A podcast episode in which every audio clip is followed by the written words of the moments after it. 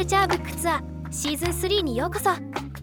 可視化の痛み屋と藤原が一つのテーマで計3回にわたり人々が抱える課題を怪物と称しその怪物の正体を突き止めより良い社会生活を実現するための気づきとなるポッドキャスト。エピソード内で取り上げた書籍は各エピソードの概要欄に記載しておりますのでぜひご覧ください。それではどうぞ。はい、えー、カルチャーブックツアー。はい、シーズン39回目ということで、うん、結構やってる。ね、ゴールデンウィークどうでした？ゴールデンウィークはもう逆に俺ほんまにあの長期休暇って休暇したことないね。ね。逆にこういろいろなんか世の中的に絶対あの連絡とかあんまないから。ああそ逆にうですね。そうそうそう。なんか自分のやること進むと確かうん。まあ相変わらず家で本読むはいはい、ね。だから、ま、自分が休むっていうか周りが休んでる期間って感じですよね。そうそうそうそうそう。なんかほんまそんな感じで逆にみんなが働いてる時に休む方がいいなあ、ね。それは最高ですね。そうそう。もうそんまあでもあの人もね、街に人が戻ってあそうそう。きている感まあ規めちゃくちゃ制とかも多いんでしょうけど。めちゃくちゃ増えてたね人ね、うんうんあれはいいことやねすごい。あし単純にこうポジティブですよね、うんうんうん、ういんやほんまにすごいね。まあなんかこうちょっとちょっと経済戻ってきたなというっていねう感じがねなんかちょっと肌で感じたゴールデンウィークでしたね。うん。はい。まああの休暇というのもまあ働いてる人のなんていうかな。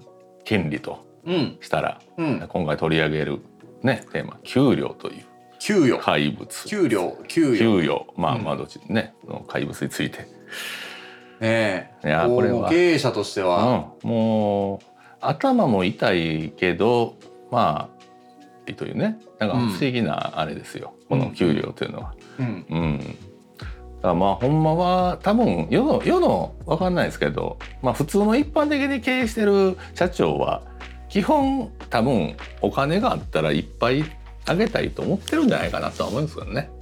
まあまあ、うんでもそれがあの言うとお金あげて頑張ってくれんねやったらそれが一番簡単ですもんね。そう多分そのそういう図式で発展してきたもんやろねうんきっと。であとなんかあなたをこれだけ評価してますよみたいなね、うん、なんか分かりやすく、うん、目に見えるというか。うんうんうんこうあのまあ当然会社の社長やったら、うん給料を払ってるから、うん。まあ当然会社の経営によっては、うん。その人件費の圧縮みたいな、もう考えなあかん時あるじゃないですか。ね。ね。でもそれと売り上げは出さなあかんけど、うん。人件費は削らなあかんみたいなはいはいはい。こともあった時のバランスだったりとうんか、うん。うん。なんかこう一口に給料と言っても、うん。うん。うんその社長の見え方と働いてる人の見え方では全然違うし。そうだね。うん。だからその単純にその会社の数字だけを考えていくとあの、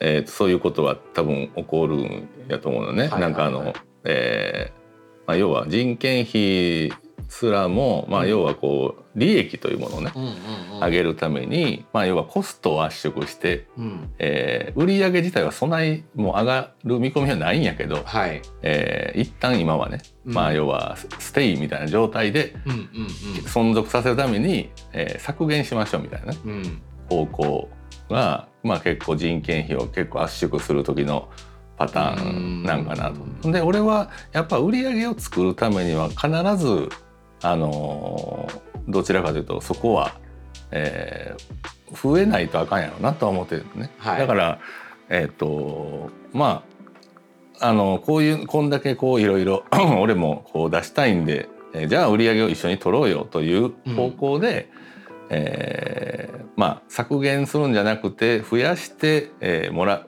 う権利としてもらおうよという、うんうんうん。うん。まあ、義務とね権利の話じゃないけど、まあ、なんかそういうは方にやっぱ持っていいきたいなとは日々ねうんうんうん。思ってんですけどね。まあ、よくあのちょっとカルチャーブックツアー本を紹介するうん。やつなんですけど、うん。まあ、あのイタちゃんチェックと称しまして、はいはい。あのちょっとツイッターとかでねはいはい。その給料とかで検索してみたら、うんうん。まあまあやっぱ多いのはうん。給料安い、はいえー上がらへん、はい。このこの会社辞めたいはい。みたいなのがやっぱはい。多いんですけど、まああのモチベーションうんうにん。ね、こう給料が直結するっていううん。人が多いんだなといううん。イメージなんですけど、そうだね。俺思うんですけど、うん。給料が高かったらうん。モチベーションが上がるっていうことってうん。あんのかなって思うんですよ。あの言ってる意味はわかるんですよ。うん。その給料が上がるんやったらあ上がるものに対してモチベーションを持つっていうはい。気持ちはわかるんですけど、うんうん。仮にじゃあ来月給料倍にしてあげるからうん。倍頑張ってよって言ってうん。倍頑張らないじゃないですか。いやまあ頑張れへんしもうだからプレッシャーがすごいわ。もう逆に。ああのもうだから俺はすごいそのあの言ってくる人間のうん。おなんていうかな、えー、と自分の見極めうんうん。うんとかができてる人間やろうなと思っててそういう人間って、だからあのー多くがその自分ができるこうこんだけできますねんっていうことを言わずに、うん。ううっすらなんかこう上がれへんとか上がもっと給料欲しいとかって言うてる人間が、まあ多いなってまあまあそういう気が、ですね。でもほんまに実際じゃあ、えー来月からじゃあもう3倍出すわ。うん。でもその成果それの9倍ぐらい出してよ会社にって。言われた時のね。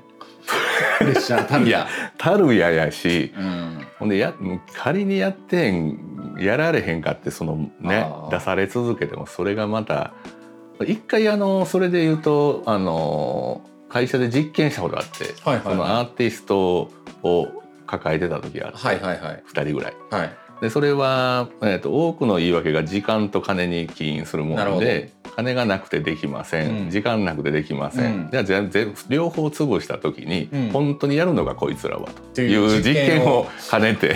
マッドプロフェッサーですね。ええやってたらやっぱりあの会社の仕事いや俺何あれせえこれせえで言わへんかったのね、だから自分のほんまにそのそれで映画売れるとか、はい。なっていくような活動をはい。しなさいよって。でで結局その売れた絵とかで、まあ、会社の価値を上げたりうん。還元してねっていう話やったから仕事せえって言えへんかったね、はいはいはいはい。だんだん要はこの給料は何にもらえてるんだ。いうね。あの疑問が湧き上がってくる。なるほど。うん、だからすごいもううんだ連なっていく追い込まれていくみたいね。ああいやうん俺ねそのその給料がモチベーションに直結するっていうところに関してうん。言えば、すごく疑問があって、俺そのなんていうのかその今の話にもすごく、うん。あの関係する話かもしれないですけど、いわゆるこうアンダーマイニング現象みたいな、うん。あるじゃないですか。うんうん。あの意外と金銭報酬ってモチベーションにならへん、逆にうん。そのモチベーションをなくしてしまうものであることの方が多いと思うんですいやよね。俺ほんまにその通りやと思う、うん。うん。だ例えばその今でこそゲームでねお金を稼ぐとかっていう人も出てきたかもしれないですけど、うあのじゃあ好きなものでお金がもらえるってなった時に、うん。もっと頑張るかっつったらそれはなんかちょっと意味が違うような気はするんですよね。なんやったらそのゲームが嫌いになるぐらいそう。のものになってしまうような気がして。だからなんか結構よく言われてるのはなんかなんか2番目に好きぐらいのまあ言いますよね。よう稼げるとか、はいはいはい、だからそのやっぱりモチベーション持つべきは、うん。その本来給料に直結はしているけれども、うん。その会社で成果を出すとか、会社が求めている、えー成果に対して、えー自分がそれをできたらいいとか、うん。うん。そういうとこにモチベーションがうん持つべきであって、うん。その給料にモチベーションを持つからおかしなことになってんちゃうかなっていうそうなのよね。気はしますね。うん、ほんでそのまたこれがまたむずいとこでその1ヶ月2ヶ月の判断でその、会社が、えーいやたた例えば前月がそんなに良くなくて、うんうんうん。今月儲かったから、うん。お前の給料倍にするとそんなことないねんから。ね。あのもっとこう長期スパンで見てて、はい、ほんで、えーあこいつはようやったなとか、はいはいはいっていう評価になるから、はい。当然この間上がれへんのよね。やっぱ、うん。それでその評価されてないされてるをすごい短期間でジャッジされると、うん。あーまあ会社としてもあんまりこういやいやええと思ってんねんでっていうことでしかないからさ、やっぱそうですね。だからその難しいよね。会社が例えば物を売る会社やって、えー例えばその会社にで売ってるものを売ってくると給料が上がるっていうのは、まあ分かりやすくイメージができるんですけど、うん。もしその人がそこにモチベーションを持てなかったら、うん。当然給料は安いと思うんですよね。うんでもそういう働き方を否定するつもりもないし、うん。でやけど当然その会社が求めてないところで成果としてはむっちゃ出たと。うん。けど売り上げ上がりまそこを求めてる、えー成果が出ませんでしたっていうのは、えー直結せえへん。うんでこれうまいことやっぱりせなあかんとこで、うんいやいやこれを上げたらうん長い目でここにつながっていきますよ、みたいなプランを出すというようなことだったりとうんうんうんうんかっていうこともできるわけじゃないですか。そうやね。そうやね。うんでまあ俺はそんな大きいたくさんの組織の中で働いたことがないんで、わかんないですけどそのまあ組織が大きくなると、うん当然やっぱりそのなんていうのかな。そのそれの人だけが提案をすりゃいいっていう問題でもなければ、うん。その会社としてやっていこうという方針もあったりとかするんで、うん。それができるとこできへんとこっていうのはあるとは思うんですけど、うんうん。組織の中でじゃあモチベーションを出して、うん。給料が上がるないしその給料をもらうっていうようなことを考えたら、うん。どこにそのモチベーションを持つべきなのかは結構ケースバイケースよねっていうあそうやね。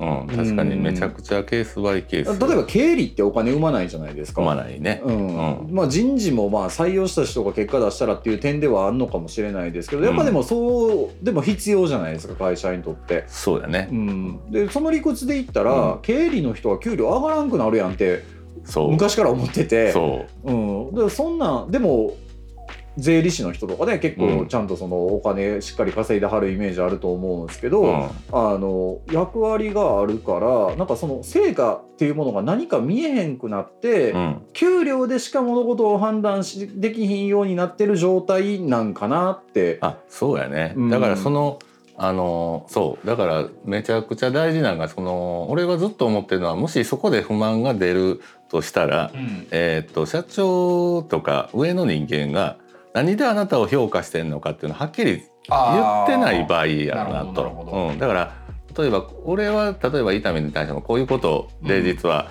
えー俺は伊丹のことを考えてるよとかうんうんうん。っていう話してればそれはあこれ手動かしてデザインすることちゃうねんなとかなんかまあまあわかるやんか。とか例えば経理であればうん。いや俺の面倒くさいね、うん。えー振り込みとか、うん。あのやってくれる代わりに、うん。あなたがこうその時間を作ってくれてんやねんと、うんなった時は、えーその例えばうん振り込み件数が莫大に増えるとかそれこそあの、うん。税理上の今で言ったら補助金とかね例えば、その書類を作るとか、まあ、そういうことを代わりに、えーやってくれるんであれば、うん。それはやっぱやってそれに対してのうん成果というか、うん。っていうところはもうそこで判断していくよと。うんだからそういうことにしなっておけば、えーその子もやりがいになるやろうしそうですうね。ん、なんかでまたあの経理やからってそこしかできへんわけじゃなくて実はこんなこともできんじゃないとかやってみたらどうとかっていうのもやっぱこう与えていくのもまあ上のね、うんえーやり方かなと思うし。なるほどなうん、だから、そのだから俺ねあの地方格差とかでよくこう地方やと、えー最低賃金が安いとかうん、うん。この職業やから、えー低いとかってあるやん、うんあれもなんかほんまいやほんまなんやけどほんまにそれでなんかこう世の中的に騙されてよう満足すんなって俺は毎回思ってて。で別にそうそうそうそうそうそうそう。別にあの俺らの仕事なんか特に別に地方行っててもうん。そのバリュー出してしまえばう、ん。あそんだけくれよって言える職業やんか。でやっぱり下のそのもらうもらう側と与える側って分けちゃうとあれやけどそのそっち側の伊丹がさっき言う提案っていうのがうん。俺はなんかすごい足らん気がして。うんうんいやこうやってやったら会社にとって絶対これ将来的にいいんですよってうんうんだから今はあの金かかるかもしれないですけど、うん。やってもらえないですかとかって言ってくるまあ人の少なさね。うん。これはねうん、だからそれやそんなんがガンガン来たらいやこれはできるよとか今はこれちょっとあとかって、うん。まあ、会話のきっかけもなるし、そうですいいのにねなと思って。いやほんでそのちょっと調べてみたんですけど、うん。そもそも給料って、うん。あの国によってどうなんやろうとか、その給料の歴史とかを調べてたんですけど、うんあのちょっと面白いあの文献があって、その日本と西洋の職人のはい給料をもらう時の感覚の違いみたいなあのがああって、はいはい。で面白いのが、うん。えー日本の職人はうん。給料をもらったらうん「サンキュー」と言うと。そうだね。うん。ありがとう。うん。うん、で西洋の職人は給料をもらったら「オールライト」「了解」と言うと。うんうんうん。これはすごい本質的やなと思っうんて。うんうん。そのやっぱり日本ってまあ封建社会がほとんどね、うん。あのを占めてた長かったからね。うんうんところで、えー、とお金を上からもらうっていう感覚が強い。うん。で西洋の場合は自分の権利を、あーまあ、契約ですよね、うん。そのお金に変えてるから、うん。まあ、それの通りのもらったら、うん。ありがとうじゃなくて、うん。OK っていう感覚やっていうのは、これはあの別にどっちが正しいとかっていうんじゃなくて、うんうんこの感覚の差っていうのは一つ大きなところとしてあるだろうなと。うんうんうん。でねえー給料をありがたく頂戴するっていうのもちょっと行き過ぎた感覚やなっていう。そうだね。ん。うん。とか社長が、えーこんだけ払ったってるっていうのも、うん。それは払ったってるは確実に見合ってないけどこいつの生活のために払ってるってパターンもあるからそれはあるんかもしれないですけど、うんうん。そうじゃなくてちゃんと契約したものに対しての対価を払ってるっていう感覚であるべきうん。やなっていうのはすごく思うんですよね。うんうん。だから結構まあ時給いくらとかああいうなんかあのなんていうんですかその契約、うん。雇用契約うん。みたいなやつって結構ふわっとした会社も多いじゃないですか。いや多いね。うん。うん。でまあもしくは時給、えー時給いくらとか月給いくら以上昇給ありみたいなうん。ものを、えー完全に享受するだけで、うん。えー判断してるみたいなパターンで、給料が安いとかそのもらってる結果に対して文句言ってるっていうのは、うん俺はシンプルにアホやなと。いやほんまいやほんまその通りその通りやと思う。うんうん、でなんか あのまああの普通にこれ読んだらあーなんていうかなあらゆる割とビジネスの悩み解決するんちゃうかと思ってあののが漫画の「エンゼルバンク」やるんですね。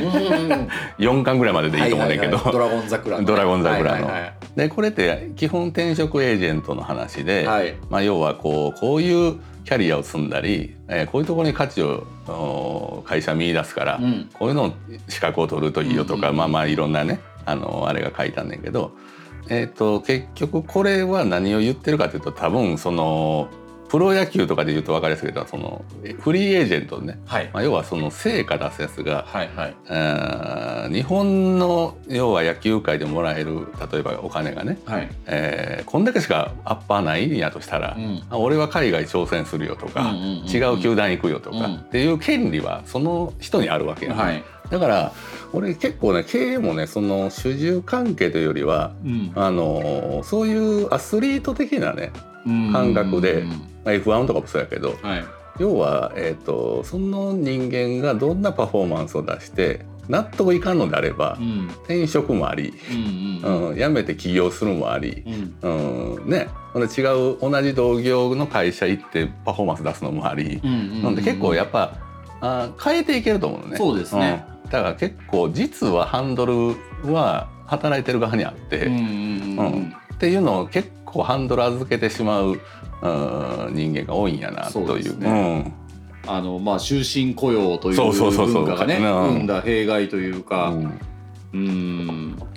まあでも今もやっぱり終身雇用の会社も多いと思うし、うん。えー僕らより上の、まあ、50代ぐらいの人たちが、あの全部が全部そうじゃないとは思うけどあと10年あの逃げ切ったらうん。OK って思う人もいるのは、うん。まあいる中でうん。なかなかね、全てをそういうふうに変えていくっていうのは難しいかもしれないですけど、うん。でも変わるとしたら終身雇用に戻るってことは絶対ないやろうから、ね。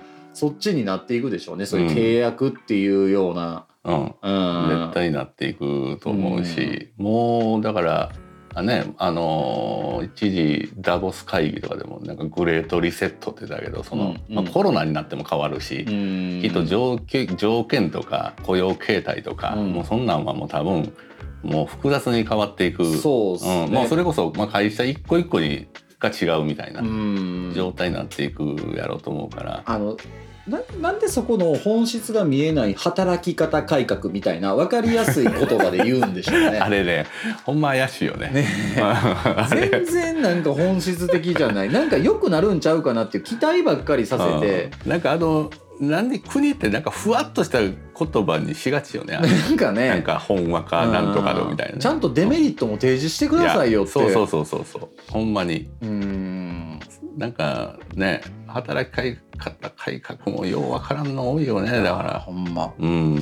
ちょっとね、まあ、第1回目はその給料とは何やいうところから、うん日本と世界の違いもちょっとね、はい、やりながら。ちょちょっとねその、えー次回以降、うん。あの本も紹介も兼ねて、はい。